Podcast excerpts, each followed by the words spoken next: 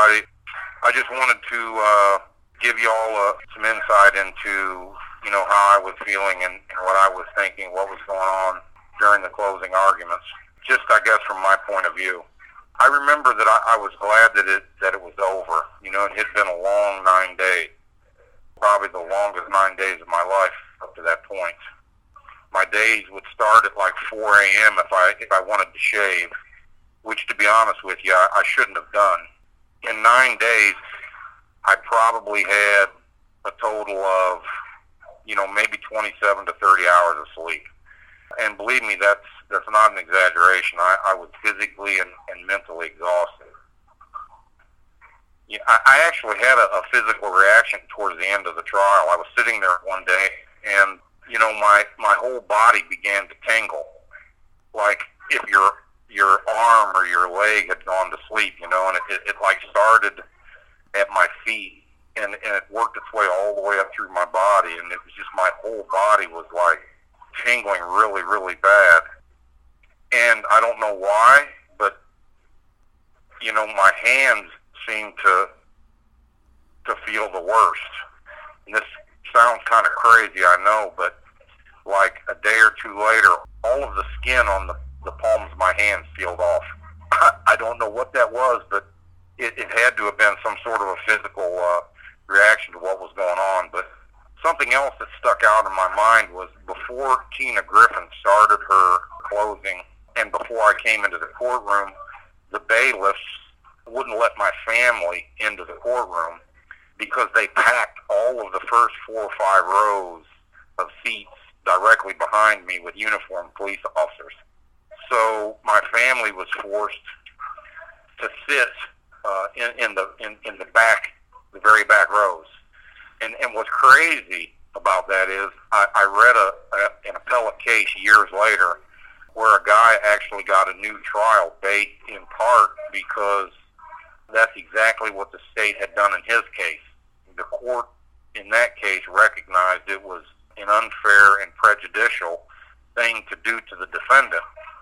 When I read that, I thought these prosecutors across the state have learned these tricks and games to manipulate juries.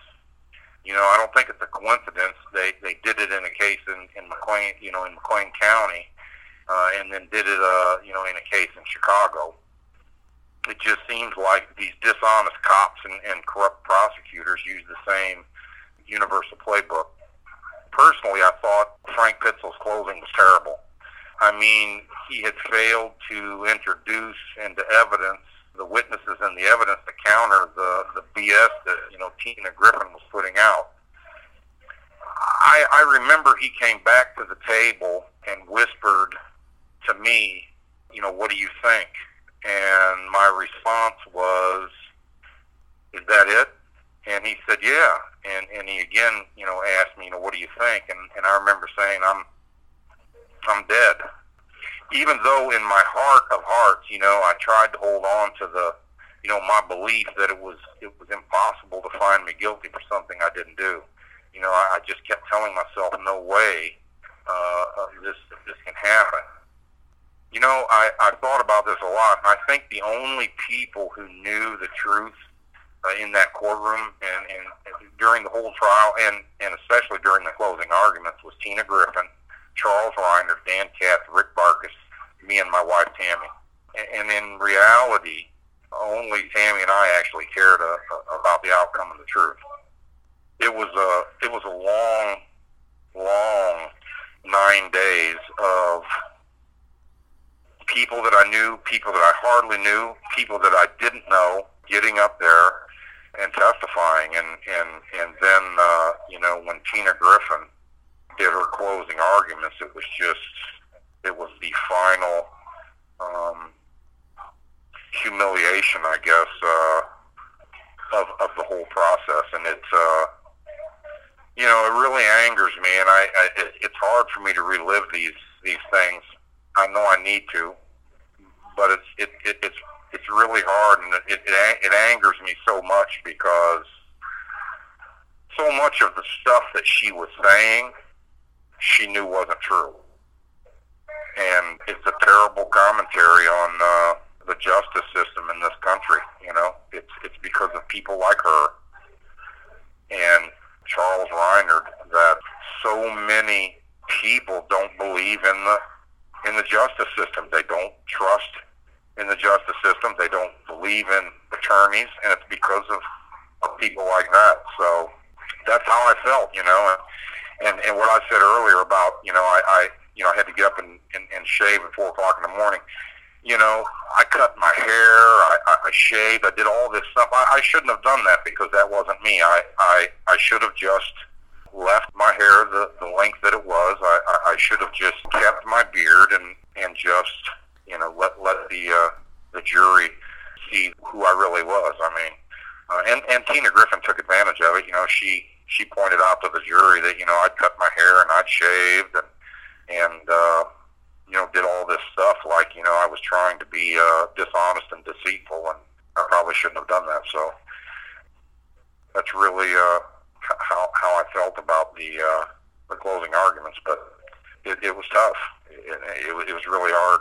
It was really hard for me, you know. But uh, you know, before I go, I want to I want to give a shout out to uh, a few people that have really been helping us out a lot. The people that, that, that have been transcribing the podcast have, have really put in a lot of time and effort, and, and I am I'm really grateful for you guys, and I, I just want you to know that I really appreciate you. So, Melinda Wargacki, Cathy, McElhaney, Caywood, Yamnik, Jinger, Fiola, Pamela Westby. We appreciate you guys so much, and and I appreciate you uh, personally uh, more more than you probably know. It means everything to me. So thank you.